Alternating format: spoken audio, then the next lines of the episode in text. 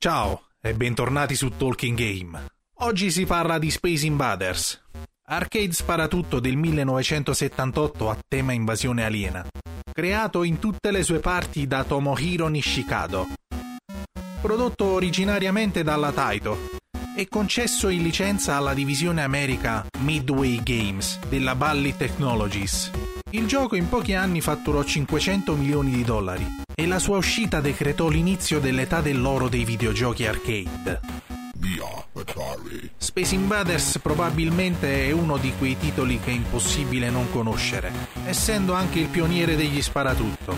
Ma bando alle ciance e andiamo al dunque. Ci troveremo a pilotare questa sorta di cannone sul fondo dello schermo, che si muove solo a destra e a sinistra, e dobbiamo abbattere uno ad uno gli alieni che poco alla volta si avvicinano alla Terra.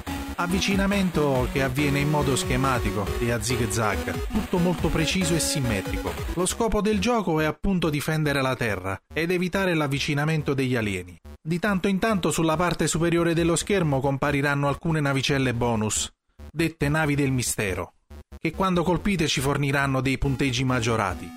La partita si perde quando gli alieni raggiungono il fondo dello schermo o quando veniamo colpiti dai proiettili, bombe e raggi mortali, e i nemici ci sparano contro. Per proteggerci abbiamo a disposizione una serie di bunker di difesa, che si degradano e si distruggono se colpiti dai proiettili alieni o dai colpi sparati dal nostro cannone. In tutto abbiamo a disposizione tre cannoni e un numero infinito di proiettili, che vengono sparati uno alla volta. Ogni striscia di alieni distrutta comporta un aumento della difficoltà. Le rimanenti navicelle diventano più veloci e più aggressive, la colonna sonora del gioco è composta da una serie di toni e il ritmo aumenta in base all'evolversi della partita.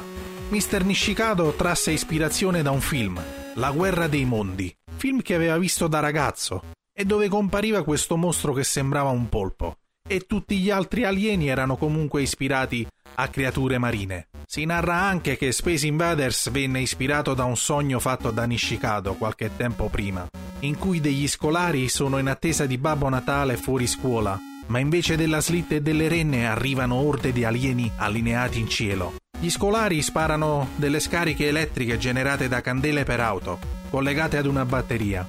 Ma di questa curiosità non se ne fa mai menzione. Altre voci dicono che Space Invaders sia stato ispirato da uno dei primi giochi elettromeccanici di Taito, Space Monster ma anche in questo caso Mr. Nishikado nega ogni tipo di somiglianza.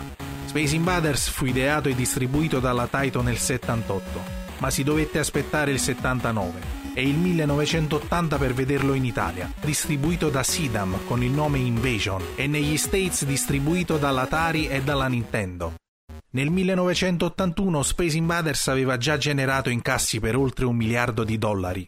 Sempre a proposito di leggende metropolitane, si dice che a causa del successo smisurato del gioco, in Giappone si sarebbe verificata una fortissima carenza di monete da 100 yen. Taglio richiesto per giocare a Space Invaders e per risolvere il problema il governo giapponese quadruplicò le emissioni di quelle monete ma se ci fermiamo a riflettere sui dati si smentisce alla grande anche questa notizia. Il videogioco venne convertito per molti computer e console e ha dato inizio a una lunga serie di seguiti e rifacimenti. Mr. Nishikado fu costretto a progettare un hardware personalizzato per il gioco, visto che i microcomputer dell'epoca non erano potenti abbastanza per gestire i processi richiesti e quindi creò la scheda elettronica utilizzando un processore di nuova generazione proveniente dagli Stati Uniti e abbinò un monitor CRT e un circuito analogico per la generazione degli effetti sonori. Nonostante tutti gli upgrade, Nishikado incontrò comunque diversi problemi a sviluppare il videogioco come voleva lui. Space Invaders ha avuto un impatto enorme sulla società e sulla stessa industria dei videogiochi. Le macchine da sala giochi fino a quel momento erano principalmente i flipper e quando Taito pubblicò il gioco l'occhio umano non aveva mai visto nulla di simile prima. Infatti per giocarci si dovevano aspettare file lunghissime prima di poterci smanettare. Nonostante la sua semplicità, Space Invaders è stato il traino per l'intero settore dei videogames. Infatti si produssero un numero elevato di videogiochi basati sul suo gameplay.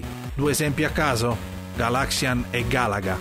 E allora, cosa ci fate ancora lì? Manovrate il cannone e difendete il pianeta Terra.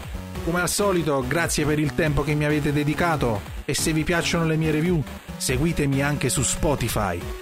Lasciate un like, iscrivetevi al canale e non perdetevi il prossimo appuntamento sul Talking Game. Ciao Ayun!